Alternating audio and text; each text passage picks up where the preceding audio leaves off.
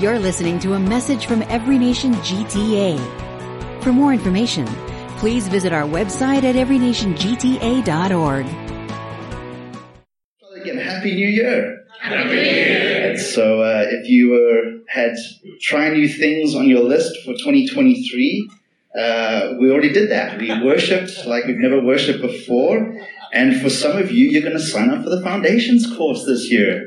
So I'm excited for that. Um, you're going to hear um, you're going to hear more information later about how to sign it up. But I'd really encourage every single one of you, regardless. I know some of you have come from churches and you've done Foundations there. Awesome. That's not the same as doing Foundations here.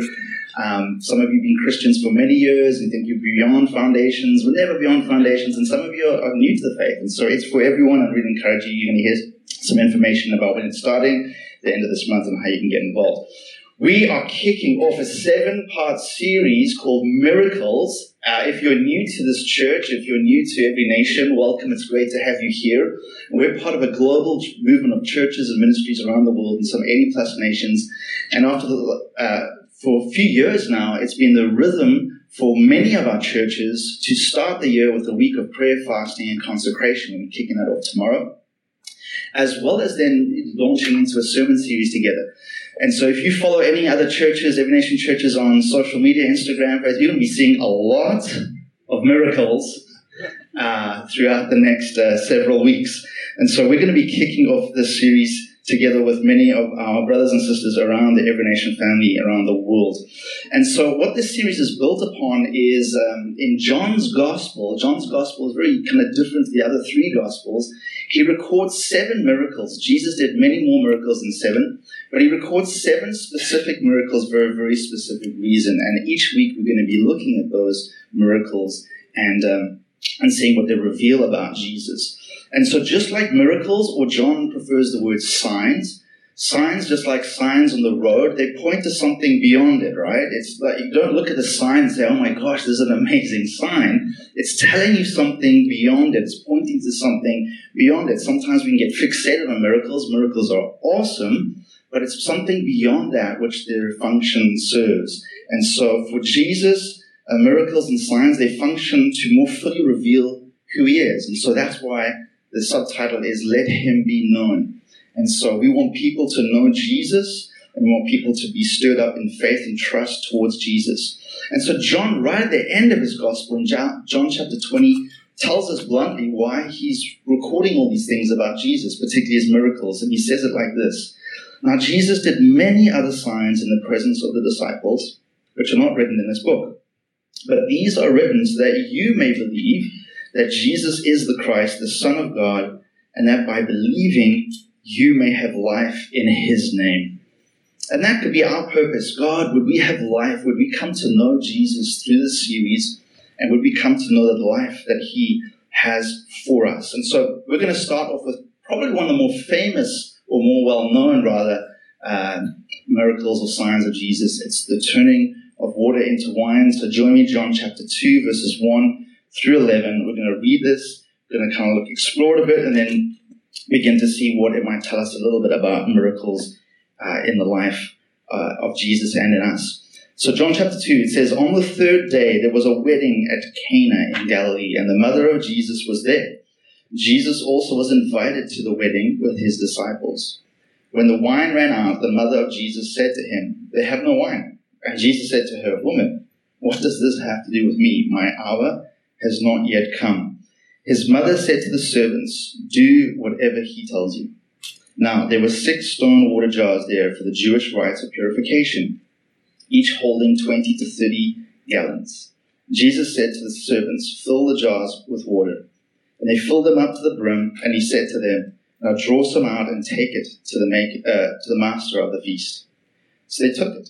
When the master of the feast tasted the water, now become wine, and did not know where it came from, though the servants who had drawn the water knew, the master of the feast called the bridegroom and said to him, everyone serves the good wine first, and when people have drunk freely, then the poor wine.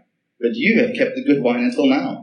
This, the first of his signs, Jesus did at Cana in Galilee, and manifested his glory, and his disciples believed in him.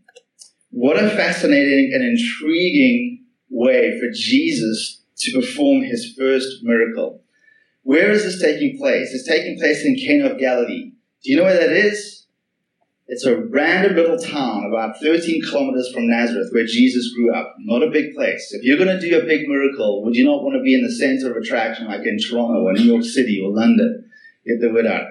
Where, where is it taking place? It's taking place at a wedding. Weddings are fun, but a wedding, right? A wedding. It's just a kind of a, a normal, a societal occasion. And um, and likely this is a close family friend of Mary and Jesus and their family. It's likely that this is someone that they know. Um, as we'll see, uh, probably this is why uh, Mary intervenes um, in terms of trying to help the catering shortage. So whether you're skeptical, whether you're a seeker, whether you're a follower of Jesus, I think we could all agree that this is a, a very intriguing and bizarre way for Jesus to perform his first miracle. An insignificant town at a wedding. Um, it's largely hidden. Majority of the wedding has no idea what that miracle is taking place. Just a few servants and his disciples. And it's fixing a wine shortage. Now, on the list of miracles that you potentially need or would like in twenty twenty-three, I wonder if fixing a wine shortage is on there. And if it is, perhaps we should have a conversation after this. um, maybe if you're in a frat house, maybe if you're on a college campus, this could be a problem, but a wine shortage? And so to our modern ears, this seems really bizarre. Like, what's going on here? And so hardly a priority for Jesus, right? To fix a catering situation. Uh, so jump with me into our time machine and let's jump back into that culture, because they're not throwing a wedding in the twenty-first century in a city like Toronto or wherever you might be from. They're throwing a wedding in the ancient Near East where the customs are a little bit different to us and importance is given to certain things that we necessarily wouldn't think important to us today. And so weddings, like today, like then, were important uh, occasions, significant occasions, special occasions, especially for family and friends. Very similar today. We still celebrate that in a way. Um, I was once at a wedding, and I have a photo to prove it. Um, now, it's so old, it's in black and white. It didn't have color back in that day. Chantal looks really excited to get married. And uh, there's actually... Yeah, that other guy, I don't know, I don't recognize him, was way young. We were very young when we got married. I think I was twenty-four, Chantal was twenty. So that's a little scary when my daughter is fourteen. She's like six years away from being. No, it was different then. The times were very different then. Just like there are the ancient Near East that we're looking at today. And so that was a photo captured at our wedding. And funnily enough, as I was preparing for this, I remembered that we had a very similar situation. Now, we didn't run out of wine, but we ran out of cupcakes. Uh, our wedding, um, our uh, wedding cake supplier, uh, you know, she was doing these cupcakes, and uh, she ran out of. She didn't supply enough, and we had no idea until after this all took place. But our friends that at the wedding saw the disaster that that you know it's disastrous, right? Being around a cupcakes at the wedding, and so they they went to the nearest store and found similar cupcakes and were able to stockpile. So we only found this out afterwards, but I was like, yeah, us and Jesus. So we pretty much had the same thing going on. Like turning water into wine, providing cupcakes miraculously. And so there's a lot of resonance with this story for me. And so, um, but unlike today, weddings then lasted up to a week, seven days. I say, let's do that kind of celebration. They knew how to celebrate well. And just an aside, I think something that we've lost in our culture is we don't know how to celebrate well. And there's seasons and times. We don't always celebrate and party, but when we celebrate, we should celebrate well. Celebrate people well, weddings, birth, birthdays, anniversary, whatever it is. There's something about celebrating and, and, and doing it well that's really God-honoring. And so this is what a wedding would be seven days long. And if you were the bride, the bridegroom and bride, it was your responsibility to make sure people were fed. There was enough food and drink for those seven days, right? So can you imagine the financial and social pressure on a family in that time? Can you imagine the shame and dishonor, particularly in that culture, if you ran out of catering for your guests? It would be disastrous. It would be a social catastrophe. So running out of wine maybe sounds a bit trivial to us, but in that culture, wine was very uh, part of their culture and part of the hospitality that you served. it really would have been a, a disaster. It would have been a social um, catastrophe, um, bringing embarrassment and shame to the family. And so this is most likely why Mary gets involved. She, obviously, if she's a close friend of the family or a relative, that they want to shield that family away from some of that embarrassment. And so what does Mary do?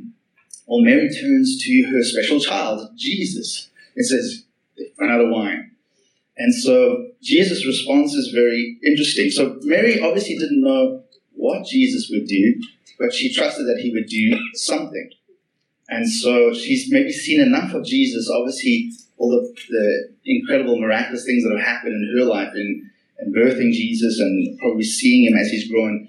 She's probably um, clued into that if anyone can solve a situation or solve a problem or intervene in a problem in a good and right way, it's Jesus. So she turns to him, hey, can you do something? And Jesus' response, verse four, is pretty interesting. It says, Jesus said to her, woman, why? What does this have to do with me? My hour has not yet come. Now, several times in John's gospel, he'll use that phrase, my hour has not yet come. What's he talking about? And then towards the end of John's gospel, he'll actually start saying something, my hour has come. My hours come. And so what, what he's talking about is, is hours is, is the self-revelation of who he is, his manifestation of who he is. Uh, part of the signs and the miracles is that it's manifesting that Jesus isn't just some teacher and prophet, some social activist. He's, he's a miracle. He's the Son of God, Messiah. And so um, his hour is the full self-revelation, and ultimately it will be leading up to the cross and the crucifixion. And he knows this. And so um, some of you might also be like, try, maybe don't try this, but could you imagine speaking to your mom and calling her a woman? Please don't try that at home. So in our ears, that sounds disrespectful, incredibly rude, right? Rightly so. Please don't try that at home. But again, in that culture, to say woman like that, it wasn't, it wasn't disrespectful or rude. It was, it's kind of a, just a, an informal way to refer to a woman, but it's weird to call your mother like that. So Jesus doesn't say, Mom, what does this have to do with me? And so um, in studying a little bit of this, some commentators see what Jesus is doing here is he's, he's getting some polite distancing now between his familial relationship with his mom and transitioning into the role that he's going to play as Messiah of the world. And basically what Jesus is saying, what does this have to do with my eyes? He says, do you not understand this? Minute I begin to do miracles, the minute I begin to reveal who I am, is the minute I begin to walk that cross. And so my hour is not yet come. Which is interesting, because Jesus does something. So what changes? We don't know. But something, maybe it was just a mom's pressure. Probably not. Maybe it was a discernment that this, that this, this is a moment to do something. And so he's... Um, And so he gets involved. And so he, he gets involved in, a, in, an, in a very intriguing and dramatic way. So it tells us that there's six water pots there, you know, for the purification. So it was a big, you know, in Jewish custom, a lot of uh, ceremonial laws. And so you washing of hands before and after dinner, something we should probably still do today. Um, and so they'd have these big pots. So um, this is a lot of water. It's one hundred twenty to one hundred eighty gallons. So one gallon, because I am in metric, one gallon is about three point eight liters, okay? So we're getting a picture. So several hundred liters of water. Um, bottles of wine that we have today, seven hundred fifty milliliters, five bottles of wine equals one gallon. So just to help you out, the amount of water and wine we're talking about here is about six, 600 to 900 bottles of wine.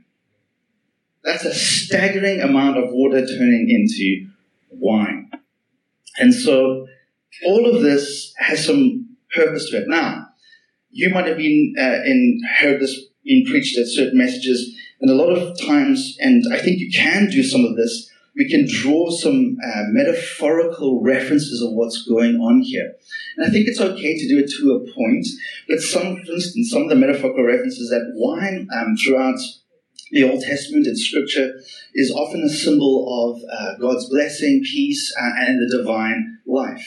A wedding is symbolic. The scripture opens with a wedding and it'll end with a wedding feast. And so we see Jesus performing a miracle at a wedding being significant. A wedding is where a marriage, a union comes together. It's where um, divine and human, heaven and earth meet together. The lack of wine at this wedding feast is the failure of us as human beings to provide the kind of divine life that we need, our hearts long for, to sustain and satisfy us. So we're at this wedding, but there's a lack of the wine, lack of divine life. Uh, the six pots being filled to the brim is what we bring to the table. We can fill the water, but it still lacks the divine life.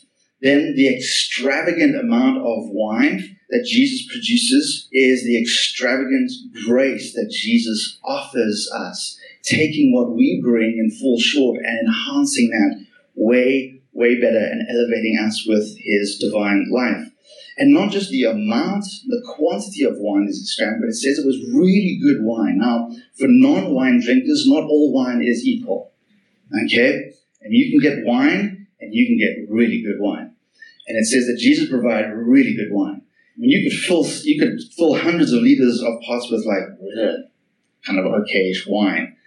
But he filled it with really good wine, so much so that they recognized. Usually we serve that at the beginning. And when people are kind of drunk a little bit and they're not so aware of what kind of quality wine, then we push out.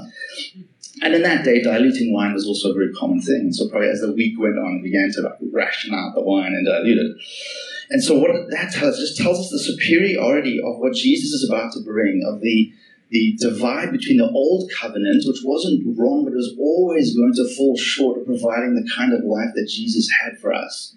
And now that Jesus is offering us this new wine at a wedding, a marriage of heaven and earth once again coming to uh, to bring to be uh, seamless in its existence, and through Jesus. And through Jesus, he's turning embarrassment and shame into blessing and honor. He's removing an embarrassing and shameful situation and bringing blessing and honor all through his grace. A beautiful picture of what Jesus does with every single one of us, whether you're at the wedding or not. So I think there are ways that you can look at the story and see some very strong metaphorical or allegorical uh, meanings out of it. But just remember that that's not necessarily the purpose with which John is recording, because in verse eleven, he tells us why he's recorded this first miracle. Uh, it says this, This, then, the first of his signs, Jesus did at Cana in Galilee and manifested his glory, and his disciples believed in him. In other words, this sign, like the other signs, is that we can more fully know Jesus in order to more fully trust Jesus.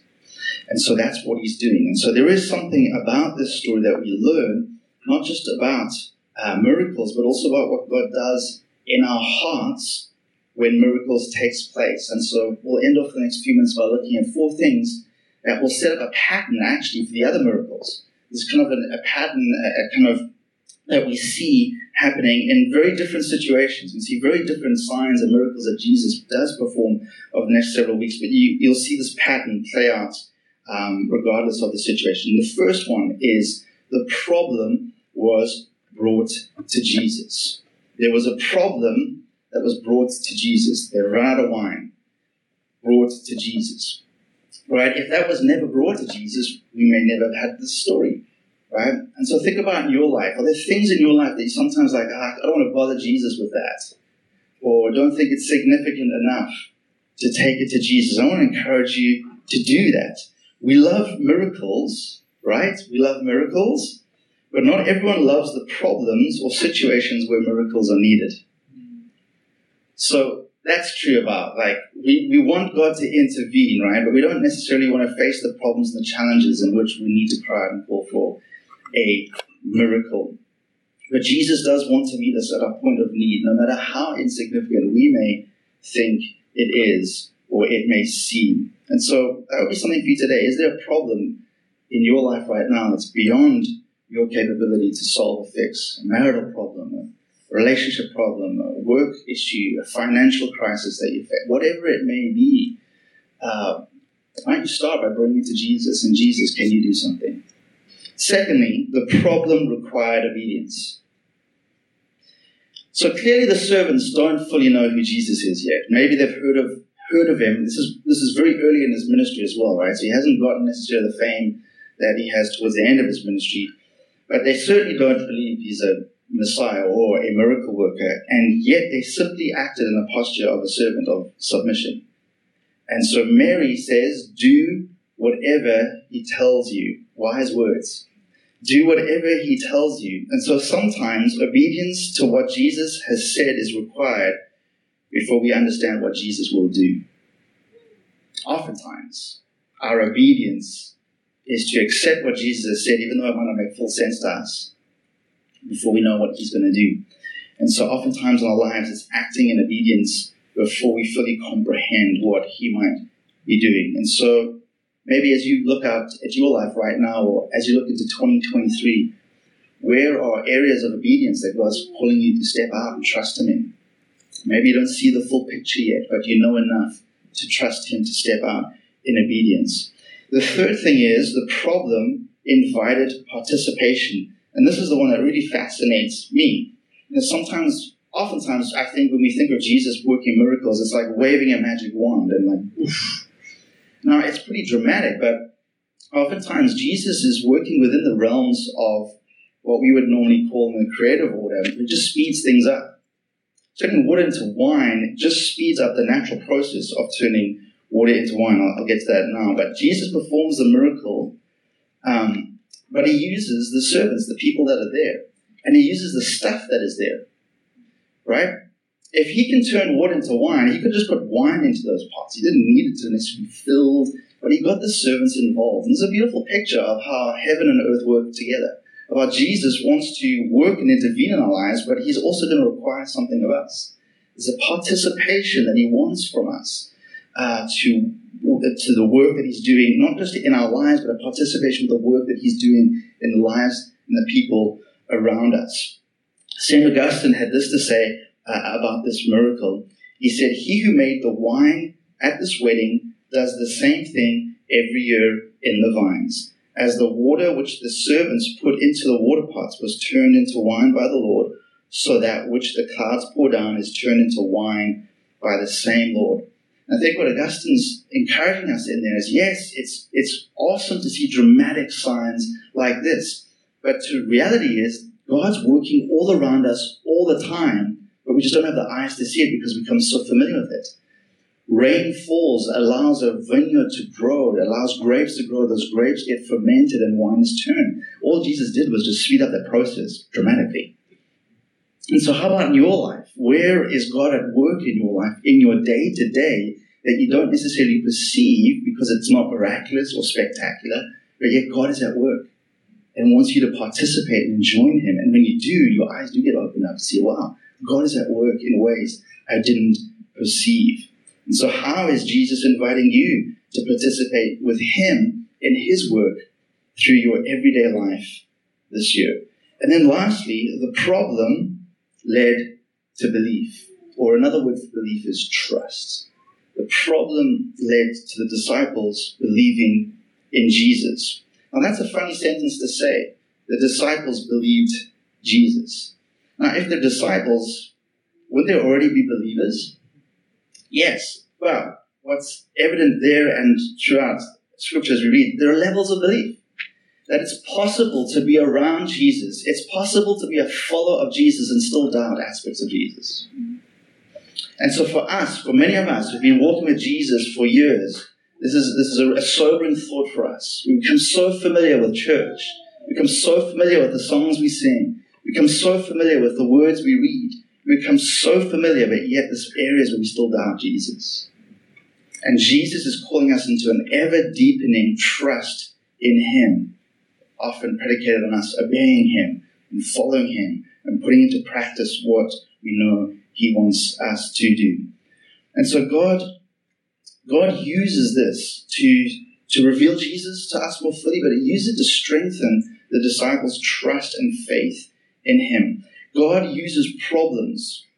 God's not afraid of problems. God uses God doesn't necessarily bring problems into our lives. Sometimes we bring problems into our lives. Sometimes they just happen because we have an economic recession or a pandemic. They just happen. But God can use problems and challenging situations to reveal himself to us and to grow us in our faith and trust in him in such a way that we wouldn't be able to had we not encountered those problems, challenges. No one likes problems. Very few of us like problems. Very few of us like challenging situations, right? But what if we could reframe them? What if we could not get disheartened when we encounter problems, not if, but when we encounter problems, that we could see that this is an opportunity for me to grow in my relationship with God and Jesus and to be deepened in my trust and faith in him. And as we do that, and as we see him be faithful and faithful, that our faith grows, not just for us, but for others around us. The other fascinating thing about this miracle story is that the miracle was present was uh, asked on behalf of people who had no idea. It was the bride and bridegroom, right? Mary asked on behalf. They had no idea that the wine was running out. And so it shows us that we can also be uh, intercessory in our praying for situations for Jesus to intervene. It's not just limited to your problems, but it's limited to what maybe you see around us on your campus, in your workplace, amongst your neighbors, your family, your friends. And so as we wrap this up, as we begin to set the scene for the next seven weeks, we're going to look at and see how the miracle here is not just turning water into wine, but it's turning hearts to Jesus. It's turning doubtful, skeptical hearts to more fully trust in Jesus. That we can reframe challenges, problems, crises in a way that doesn't rob us of peace, but gets us to see, okay, where is God at work in this?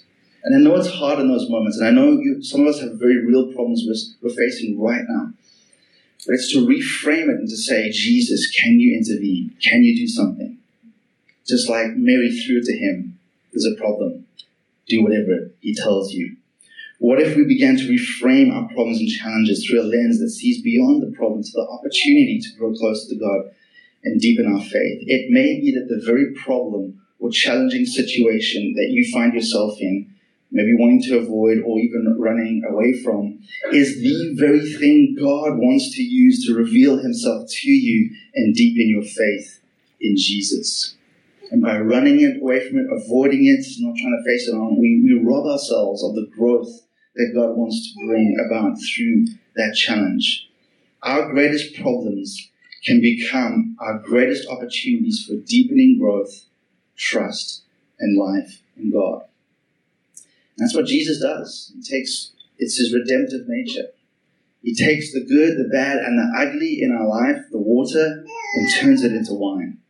Elevates it by his grace, his extravagant grace. We don't deserve it, but he does it because he loves us and has come to give us the divine life that our human hearts need. And so as we close and transition back into just a time of response and worship, what is a problem that you have today that maybe is beyond your fixing that you can bring to Jesus? Maybe a relationship problem, a financial problem, uh, whatever that may be, a spiritual problem, blockage, whatever it may be, bring it to Jesus. Be prepared to obey what he instructs you to do as you read Scripture. How is he inviting you to participate in solving that problem? And then that problem can lead to your deepening faith and growth and relationship in him. Let's pray. Father, we're so gracious. Uh, we're so glad that you're so gracious towards us. Um, so many things we can take from this story, God. Just how down to earth you're at a wedding.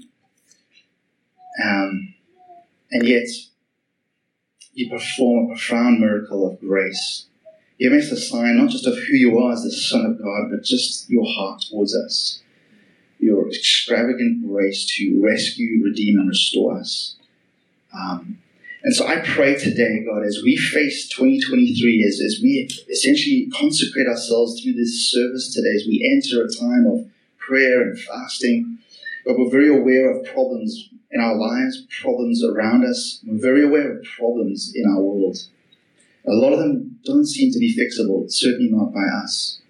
And so we bring them to you, Jesus. We offer you to and ask you to intervene in our lives and to the lives of the people around us.